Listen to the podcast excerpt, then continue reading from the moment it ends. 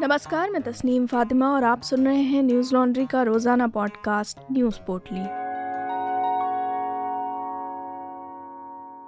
आज है तेरह अक्टूबर, दिन गुरुवार। हिजाब प्रतिबंध मामले पर सुप्रीम कोर्ट में सुनवाई पर दोनों जजों ने अलग अलग फैसला दिया है। सुनवाई कर रही बेंच में जस्टिस हेमंत गुप्ता और जस्टिस सुधांशु धूलिया शामिल हैं।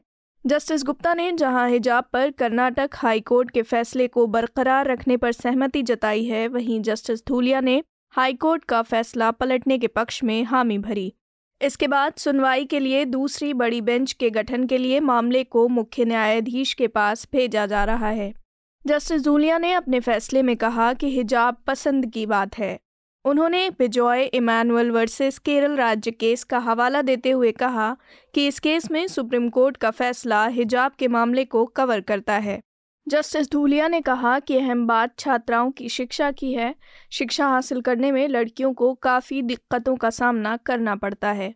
और भी कई मुश्किलें हैं, लेकिन क्या ऐसे प्रतिबंध लगाकर हम उनके जीवन को और बेहतर बना रहे हैं? वहीं पीठ के दूसरे जज जस्टिस हेमंत गुप्ता ने हाईकोर्ट के फैसले पर सहमति जताते हुए कहा कि इस मामले में हमारी राय अलग है। मेरे ग्यारह सवाल हैं। पहला सवाल ये है कि क्या इसे बड़ी पीठ को भेजा जाना चाहिए? क्या हिजाब बैन ने छात्राओं को बाधित किया है? क्या हिजाब पहनना धर्म का अनिवार्य हिस्सा है? क्या हिजाब पहनना धार्मिक स्वतंत्रता के तहत है? जस्टिस गुप्ता ने कहा, मैं अपील खारिज करने का प्रस्ताव कर रहा हूँ। बता दें कि सुप्रीम कोर्ट में कर्नाटक हाई कोर्ट के फैसले को चुनौती देने वाली कुल तेईस याचिकाओं पर सुनवाई हुई थी। दस दिनों तक चली लंबी बहस के बाद 22 सितंबर को खंडपीठ ने अपना फैसला सुरक्षित रखा था। फैसले में मतभेद के बाद अब एक नई बेंच नए सिरे से इस मामले की सुनवाई करेगी। ये मुख्य न्यायाधीश तय करेंगे कि कौन सी बेंच और कब सुनवाई करेगी। गौरतलब है कि इन याचिकाओं में कर्नाटक सरकार द्वारा हिजाब प्रतिबंध के फैसले पर सवाल उठाए गए हैं। मुस्लिम पक्ष की ओर से ये तर्क दिया गया है कि हिजाब पहनने से किसी के मौलिक अधिकारों का हनन नहीं होता है। साथ ही कहा गया है कि हिजाब पर प्रतिबंध का फैसला मुस्लिम समुदाय को निशाना बनाने के लिए लिया गया है। याचिका में ये भी सवाल किया गया कि जब पगड़ी, कड़ा और बिंदी पर कोई रोक नहीं है तो फिर हिजाब पर रोक क्यों? वहीं कहा गया है कि हिजाब संविधान द्वारा दी गई धार्मिक आज़ादी के दायरे में आता है।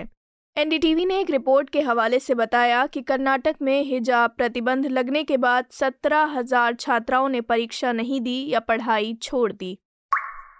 एनजीटी यानी राष्ट्रीय हरित अधिकरण ने नगर निकाय द्वारा ठोस कचरे का ठीक से प्रबंधन न करने की वजह से दिल्ली सरकार को 900 करोड़ रुपए का पर्यावरणीय मुआवजा भरने को कहा है। पीठ ने कहा कि तीन लैंडफिल, जिनमें गाजीपुर, भलसवा और ओखला शामिल हैं, यहाँ पर जमा हुआ करीब 80 फ़ीसदी कचरा पुराना है, लेकिन अभी तक सरकार के द्वारा इसका निपटारा नहीं किया गया। इन तीनों जगहों पर जमा पुराने कचरे की मात्रा करीब 300 लाख मीट्रिक टन है। एनजीटी के न्यायमूर्ति आदर्श कुमार गोयल की अगुवाई वाली इस पीठ में न्यायमूर्ति सुधीर अग्रवाल और विशेषज्ञ सदस्य ए सेंथिलवेल और अफरोज अहमद भी शामिल थे। पीठ ने कहा कि दिल्ली सरकार की नाकामियों की वजह से लोगों को परेशानियों का सामना करना पड़ रहा है। इस कूड़े के ढेर की वजह से मीथेन और बाकी हानिकारक गैसें निकल रही हैं, जिसकी वजह से राजधानी का हवा पानी खराब हो रहा है। बार बार इस ढेर में आग लगने के बावजूद भी सरकार कुछ नहीं कर रही है।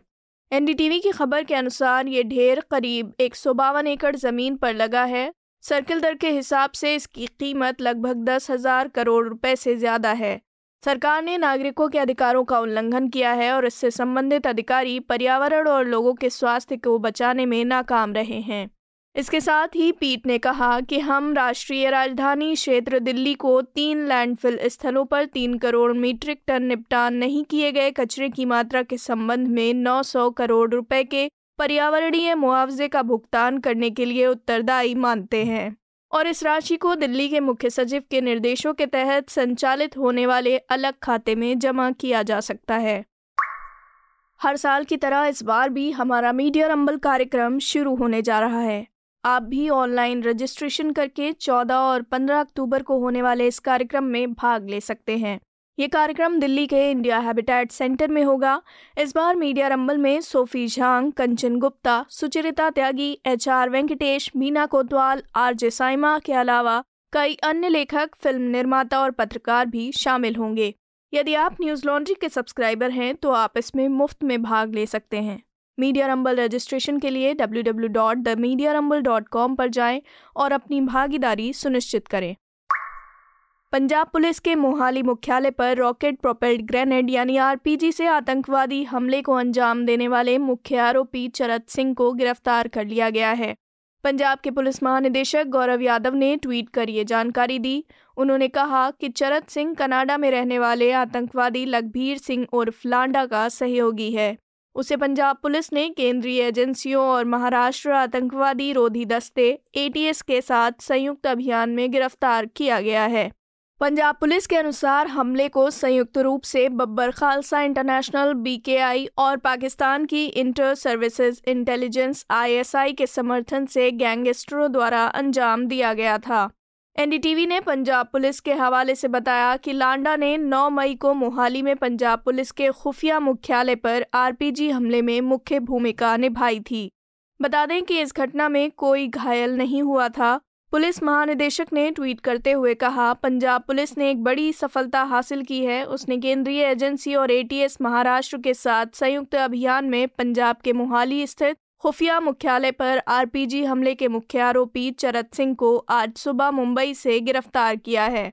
उन्होंने कहा, वो कनाडा स्थित बीकेआई आतंकवादी लखबीर सिंह का अहम सहयोगी है। पंजाब पुलिस मुख्यमंत्री भगवंत मान के नज़रिए के मुताबिक राज्य को अपराध मुक्त बनाने का प्रयास करेगी। इंडियन एक्सप्रेस की खबर के अनुसार तरनतारन ज़िले के मेहंदीपुर गाँव के रहने वाले 33 वर्षीय चरत पर आरोप है कि उसने हमले के दो अपराधियों से मिलने के बाद उन्हें अमृतसर में रहने की जगह मुहैया की। चरत खेमकरण थाने में दर्ज हत्या के एक मामले में उम्र कैद की सजा काट रहा है और आरपीजी हमले के वक्त पैरोल पर बाहर था। गौरतलब है कि दिल्ली पुलिस ने आरपीजी हमले के मामले में पिछले सप्ताह तीन लोगों को गिरफ़्तार किया था, जिसमें एक किशोर भी शामिल है। पुलिस का कहना है कि किशोर को अभिनेता सलमान खान को खत्म करने का भी जिम्मा सौंपा गया था। वहीं दिल्ली से अर्शदीप सिंह नाम के एक अन्य व्यक्ति को भी पुलिस ने गिरफ़्तार किया है। अर्शदीप को पुलिस ने आईईडी विस्फोटक की बरामदगी के मामले में 4 अगस्त को गिरफ़्तार किया था।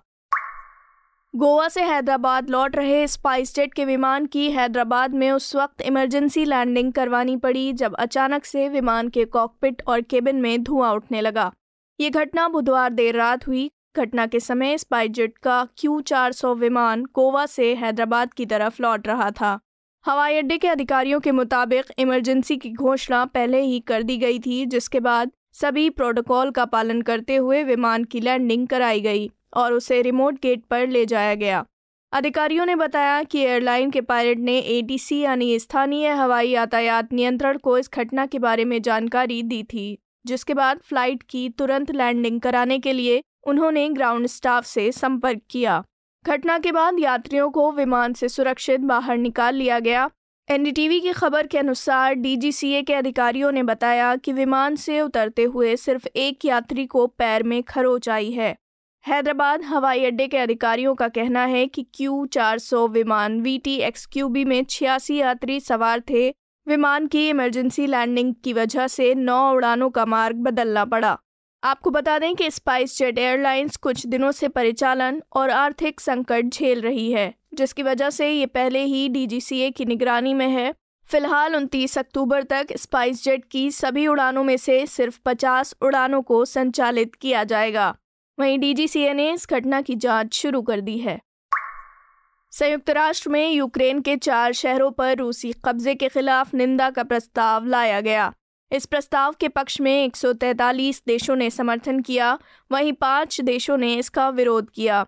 भारत सहित 35 देशों ने इसमें हिस्सा नहीं लिया। भारत ने प्रस्ताव पर मतदान न करने को सोची समझी राष्ट्रीय नीति बताते हुए कहा कि भारत, रूस और यूक्रेन के बीच छिड़े विवाद को खत्म करने के लिए उठाए जाने वाले सभी कदमों का समर्थन करने के लिए तैयार है। गौरतलब है कि रूस ने पूर्वी यूक्रेन के डोनेट्स खेरसोन नुहान्स्क और जापोरिजिया क्षेत्रों में जनमत संग्रह करवाकर उनको अपने हिस्से में ले लिया है। संयुक्त राष्ट्र ने अपने इस प्रस्ताव में रूस के इस तरह के अधिग्रहण को गैरकानूनी बताया था। भारत के इस प्रस्ताव से दूर रहने पर यूएन में भारत की स्थायी प्रतिनिधि रुचिरा कंबोज ने कहा, शांति का मार्ग अपनाने के लिए कूटनीति के रास्ते खुले रखने होंगे। इसलिए भारत गंभीरता से ये उम्मीद करता है कि जल्द ही शांति वार्ता बहाल हो, ताकि युद्ध विराम के ज़रिए इस युद्ध का अंत हो। उन्होंने कहा कि इस प्रस्ताव में और कई ज़रूरी मुद्दे हैं जिन पर पारित किए गए प्रस्ताव में पर्याप्त ध्यान नहीं दिया गया है। हमारा मतदान न करने का फैसला एक सोची समझी राष्ट्रीय नीति का हिस्सा है। भारत के अलावा चीन, क्यूबा, पाकिस्तान, दक्षिण अफ्रीका, श्रीलंका, थाईलैंड और वियतनाम ने भी संयुक्त राष्ट्र में लाए गए प्रस्ताव पर मतदान में हिस्सा नहीं लिया। रूस के अधिग्रहण को अवैध घोषित करते हुए प्रस्ताव में कहा गया कि इस कदम की अंतर्राष्ट्रीय कानून में कोई मान्यता नहीं है और इस तरह यूक्रेन के किसी भी हिस्से के मानचित्र को नहीं बदला जा सकता। इससे पहले पिछले महीने संयुक्त राष्ट्र की महासभा में भारत के विदेश मंत्री एस जयशंकर ने भी रूस और यूक्रेन के मुद्दे पर यही राय रखी थी। उन्होंने कहा कि सभी मतभेदों और विवादों को सुलझाने का सही रास्ता बातचीत ही है। आज की पोटली में बस इतना ही। इसी के साथ एक ज़रूरी सूचना। मीडिया रंबल कार्यक्रम के चलते हमारा रोज़ाना पॉडकास्ट, न्यूज़ पोटली, शुक्रवार और शनिवार को नहीं आएगा। हालाँकि आप हमसे मीडिया रंबल कार्यक्रम में मुलाकात कर सकते हैं। इस कार्यक्रम में भाग लेने के लिए रजिस्टर करें www.themediarumble.com पर। अब हम अगले सप्ताह हाजिर होंगे खबरों की नई पोटली के साथ। नमस्कार। न्यूज़ लॉन्ड्री के सभी पॉडकास्ट ट्विटर आई और दूसरे पॉडकास्ट प्लेटफॉर्म पे उपलब्ध हैं। खबरों को विज्ञापन के दबाव से आज़ाद रखें। न्यूज़ लॉन्ड्री को सब्सक्राइब करें।